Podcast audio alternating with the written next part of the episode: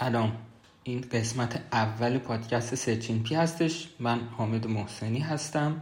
اینجا در خصوص موضوعات مختلفی که مورد علاقم بوده رفتم جستجو کردم و نتایجش رو میام اینجا براتون تعریف می‌کنم.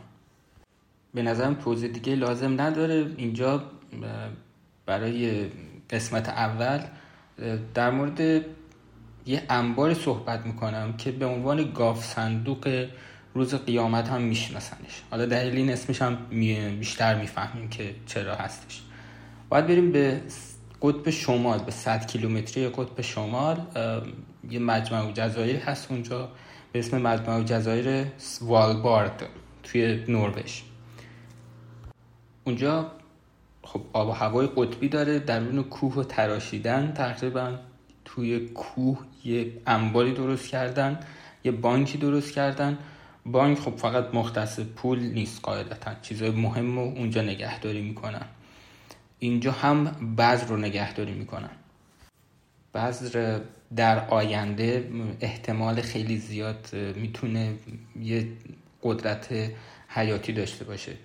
اینجا ساخته شده از اسمش هم که مشخص روز قیامت انبار روز قیامت یه جوریه که اگه اتفاقی رخ بده اگه فاجعی پیش بیاد مثل مثلا خوشسالی پیش بیاد یا مثل فاجعه هسته ای پیش بیاد اینجا به کار میاد. این ذخیره ها به کار میاد اینجا.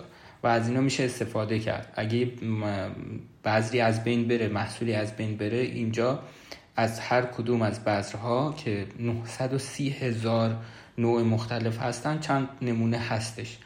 و از کشورهای مختلفی از تقریبا همه کشورها میشه گفتش که اینجا بذر جمع آوری شده. از کره شمالی از سوریه بگیر تا بیا از ایران از آمریکا از هر کشور دیگه که فکر بکنید اینجا بذر موجوده. و یه تاریخچه تقریبا 13 هزار ساله هست. یعنی طول بعضی از بذرها به 13 هزار سال می‌رسه اینجا. بذرها از کشورهایی که از کشورهایی که ببخشید جمع شدن اینجا ممکنه که شرایط خود اون کشور خیلی مناسب نباشه. مثلا سوریه مثلا مکزیک مثلا پاکستان. ممکنه که به خاطر یه سری اتفاقایی که میفته اون نمونه اون بعضی اصلا کلا از بین بره. منتها اونا تا جایی که جا داشته بذراشون رو فرستادن اینجا که جمع بشه.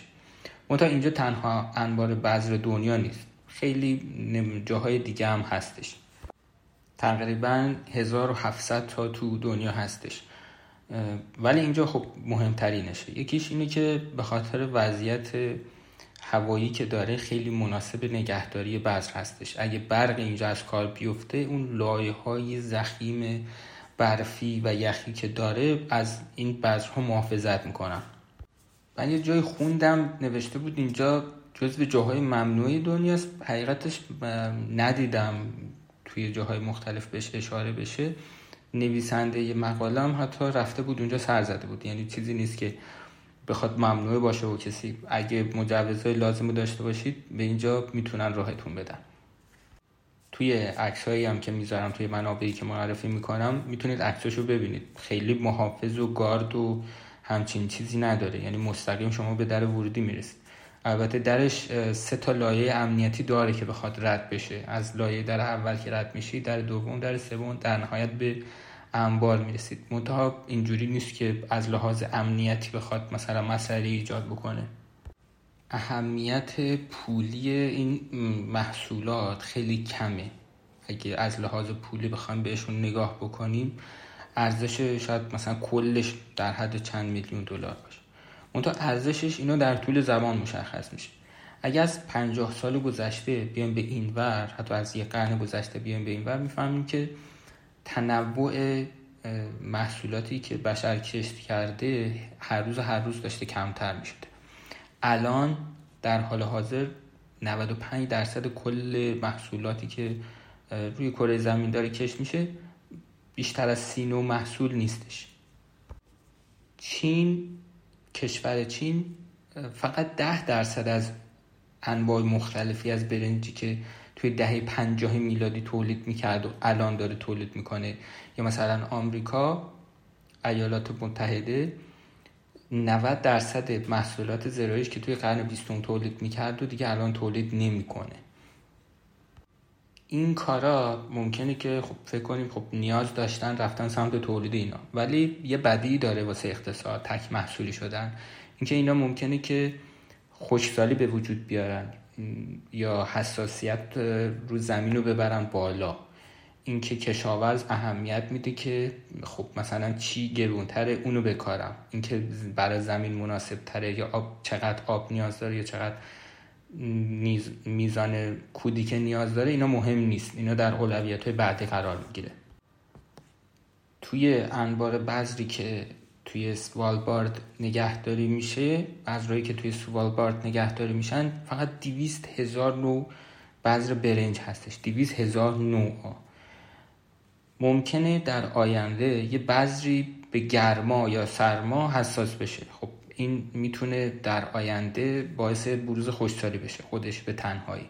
این بذر کمک می‌کنه برای اینکه یه بذر دیگه جایگزین می‌کنه چون اینا فقط اینجا فقط برای انبار کردن نیست. اینجا یه بانک جنوم حساب میشه. اینجا بذر رو نگهداری می‌کنن روشون تحقیق می‌کنن. اگه نیاز باشه بذرا رو با هم ترکیب می‌کنن. اینکه مثلا کجا چه مدل بذری نیاز داره. و در نهایت ممکنه یه بذری رو تولید بکنن که اینجا می‌تونه برای مصرف آب کمتری داشته باشه توی گرما مقاومتر باشه چون هی داریم میریم سمت گرمای بیشتر. و در کل یه پایه دی ای بهتری داشته باشه از هر لحاظ برای مقاومت کردن. و اینا باعث شده که توری توتوهای زیادی به وجود اومده که مثلا هر جا میگن که آره اینا غذای ما رو کنترل می‌کنن و فلان. حقیقت اینه که همین الان هم غذایی که داریم می‌خوریم دستکاری ژنتیکی شده است. اون چیزی نیست که در اول بوده و اینا. و بذرایی که در نهایت تولید میشه توسط محققین اون قسمت بررسی میشه در ابتدای کار. بعدش هم این که می‌خواد تولید برسه دوباره سازمان های دیگه میان اونو بررسی می‌کنن. بعد وارد کشور دیگه ای هم که می‌خواد بشه بعد از تولید بازم محققین دانشمندا اونو بررسی می‌کنن. یعنی از چند تا فیلتر عبور می‌کنه برای اینکه برسه به دست مصرف کننده نهایی ولی اینکه بگیم که همون محصول اولی است؟ نه. اون محصول تغییر ژنتیک داده شده. در مورد ایده ساخت اینجا بگم ایده ساخت اینجا برمیگرده به دهه 80 میلادی که ایدهش مطرح شد.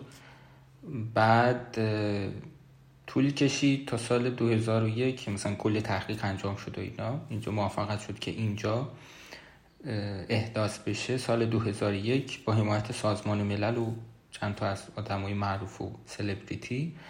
اینجا راه اندازی شد 2008 سال 2008 اینجا راه اندازی شد و هنوز به یکمین نوع بذرش نرسیده. منتظرن که به یکم یکمین میلیون نوع بذرش برسه. و خب مثلا دو سوم فضاش هنوز خالی و خیلی جا داره. می‌تونه تا سه میلیون نوع از بذر رو تو خودش نگهداری کنه. یکی از سازمان هایی که نظارت داشت روی ساخت اینجا و نگهداری و تحقیقات اینجا سازمان بود به اسم آلپو با دو تا پی که توی سوریه بودش. جالب این که سال 2008 مرکزش توی سوریه بود. سال 2008 که جنگ داخلی راه افتاد مجبور شدم اونجا رو تعطیل کنم اما یه سری دانشمنده اونجا موندن در نهایت. تا اینکه سال 2012 دیگه کلا اونجا رو تعطیل کردن و انبارش هم به فنا رفتش.